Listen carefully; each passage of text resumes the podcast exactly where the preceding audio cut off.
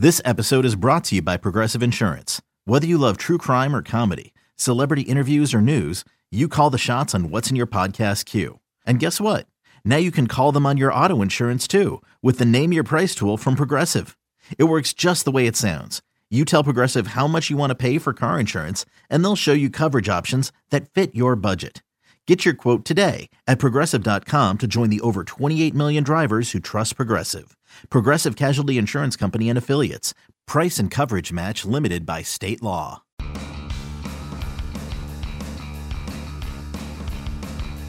You're listening to MLB.com Extras, brought to you by MLB.tv. It's baseball everywhere. This is MLB.com Extras, Minnesota Twins edition. I'm Anthony Castrovince, joined by Rhett Bollinger. And Rhett, you've been busy already here in November. The Twins have been busy. Uh, been one of those teams that, that really jumped to the forefront of the hot stove season right away. Uh, first of all, go through a couple of moves here, but we'll start with uh, Byung Ho Park, who is obviously an intriguing, especially on the heels of what Jung Ho Kang, who finished third in the uh, NL Rookie of the Year voting, uh, on the heels of what he did in Pittsburgh this past summer. Uh, there's a lot of interest in Park. Uh, different players. Park, obviously, uh, more first base and maybe left field, but that's debatable. But the pure power is really uh, something intriguing, especially uh, by the standards of the day. What were your thoughts on uh, on their uh, on, on the Twins getting the winning bid, and uh, as they go forward here these next couple of weeks, trying to work out a contract with him? I mean, it definitely surprised me. I mean, the Twins already had you know options at first base and DH. Know, Joe Mauer's a regular first baseman. Uh, Miguel Sano saw a lot of time at DH last year. Um, Trevor Plouffe still on the roster at third base. They're kind of crowded there in the you know the corner infield spots. They're kind of a surprise to go after Park. But the Twins needed power. They really wanted right-handed power bat. Uh, they got a chance here to get one, maybe even a discounted price in a sense that you know it's kind of an unproven slugger in a sense. You know, obviously they had to pay the posting fee. They had to still sign him to a contract first of all, um, but it's not going to be some crazy you know free agent, uh, you know number one type guy, uh, you know kind of deal here. Um, so the Twins possibly could get some sort of discount, some sort of deal here if, if he produces. But there's obviously risk. You know, you never know what you're going to get. But it is a good sign, like you said, to see Kang do so well in Pittsburgh. You know, similar numbers. I mean, Park actually had better numbers um, offensively because obviously Kang's a middle infielder, while Park's a first baseman. But this is a guy that has legit power, hitting over 50 home runs in back-to-back years. I mean, the Korean baseball organization does, you know, kind of skew toward offense a little bit, but that kind of power is still legit to have that many home runs.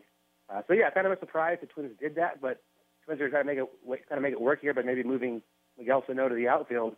Um, but you know, a big possible impact that for the Twins here.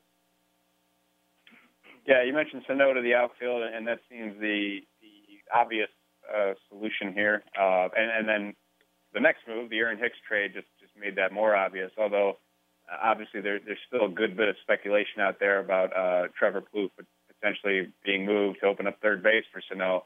Do you think there's any merit to that at this point, or, is, or does the outfield just make too much sense? I think there's at least a chance of that happening right now. The Twins do believe that Miguel Sano can handle third base. So if that's the case, they'd like to probably have him there long term, you know, kind of going forward. But as of right now, they still have two-point contract here for a couple more seasons. Um, he's been a solid contributor for this team. He's one of the team leaders. So I think, you know, and he, you know, he's a pretty good offensive player too. Plouffe is.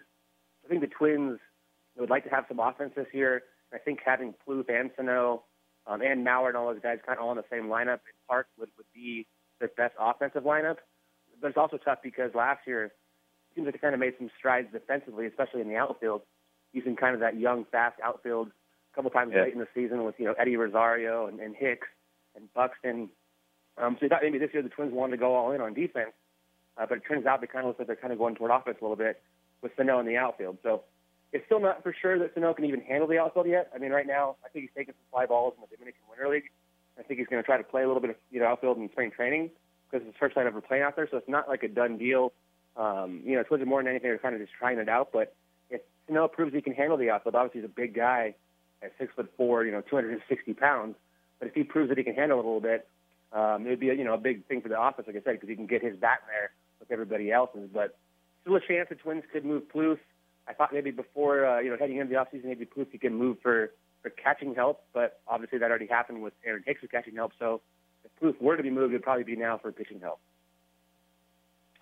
Yeah, I was definitely taken back uh, the dual pronged moves there because, like you said, Rhett. I mean, they, they were trending in the direction of uh, kind of a fun, athletic outfield, and not that uh, their lineup now. I mean, their lineup now might be fun in a much different way. Uh, if, if Park comes as advertised from a power perspective, if Sano continues to build on what he did, um, but yeah, in moving Hicks, they they shore up an area that's that can be traditionally difficult to shore up in the catching uh, field uh, with John Ryan Murphy.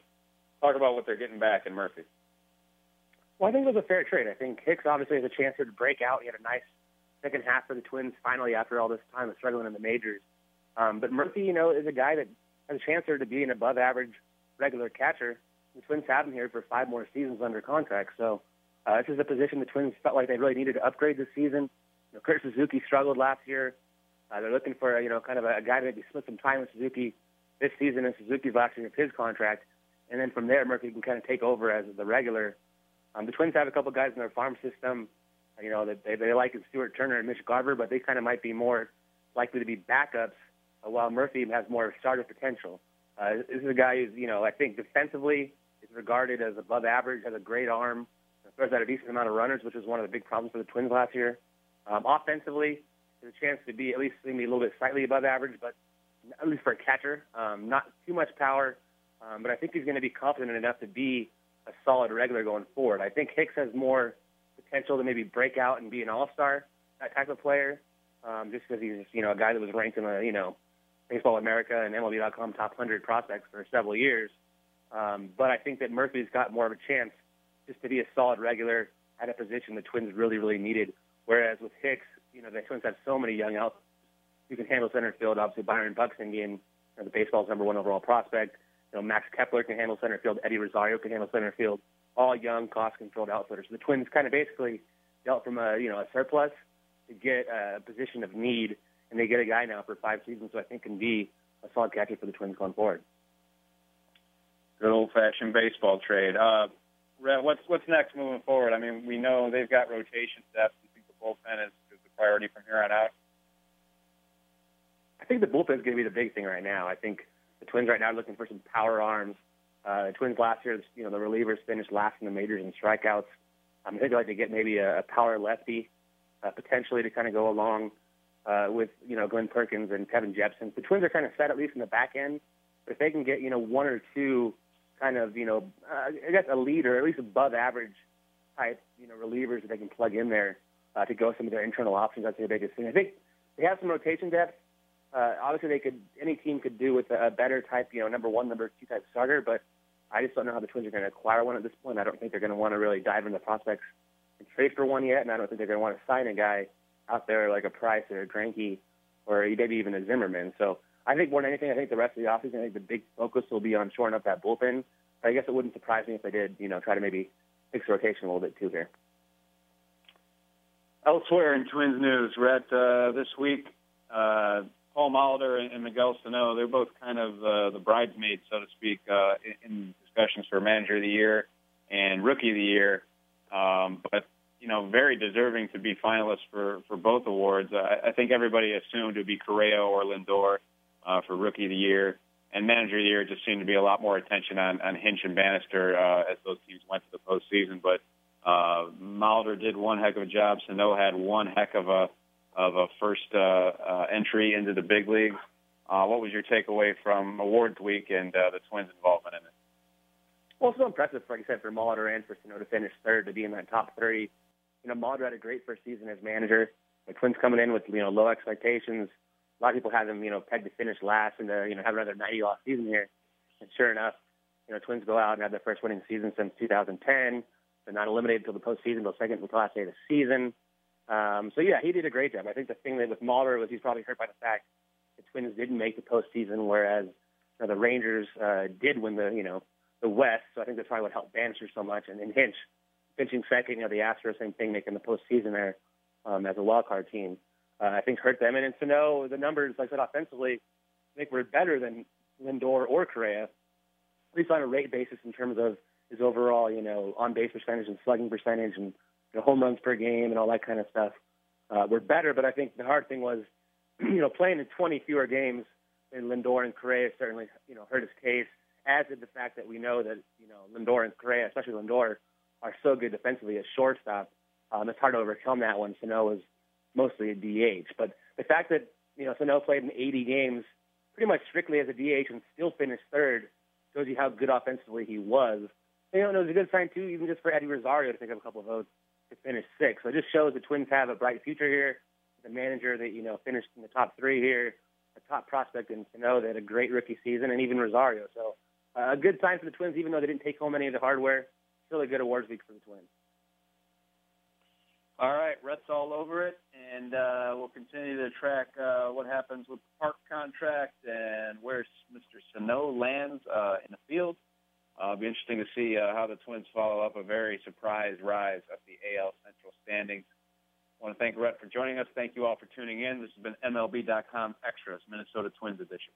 MLB.tv Premium, the number one live streaming sports service, is celebrating 13 years. Watch every out of market regular season game live or on demand in true HD. Real time highlights, live look ins, pitch tracking widget, and more. MLB.tv Premium includes a free At Bat 15 subscription. Watch live baseball on over 400 mobile and connected devices. Watch at home, in the office, or on the go every night on every device.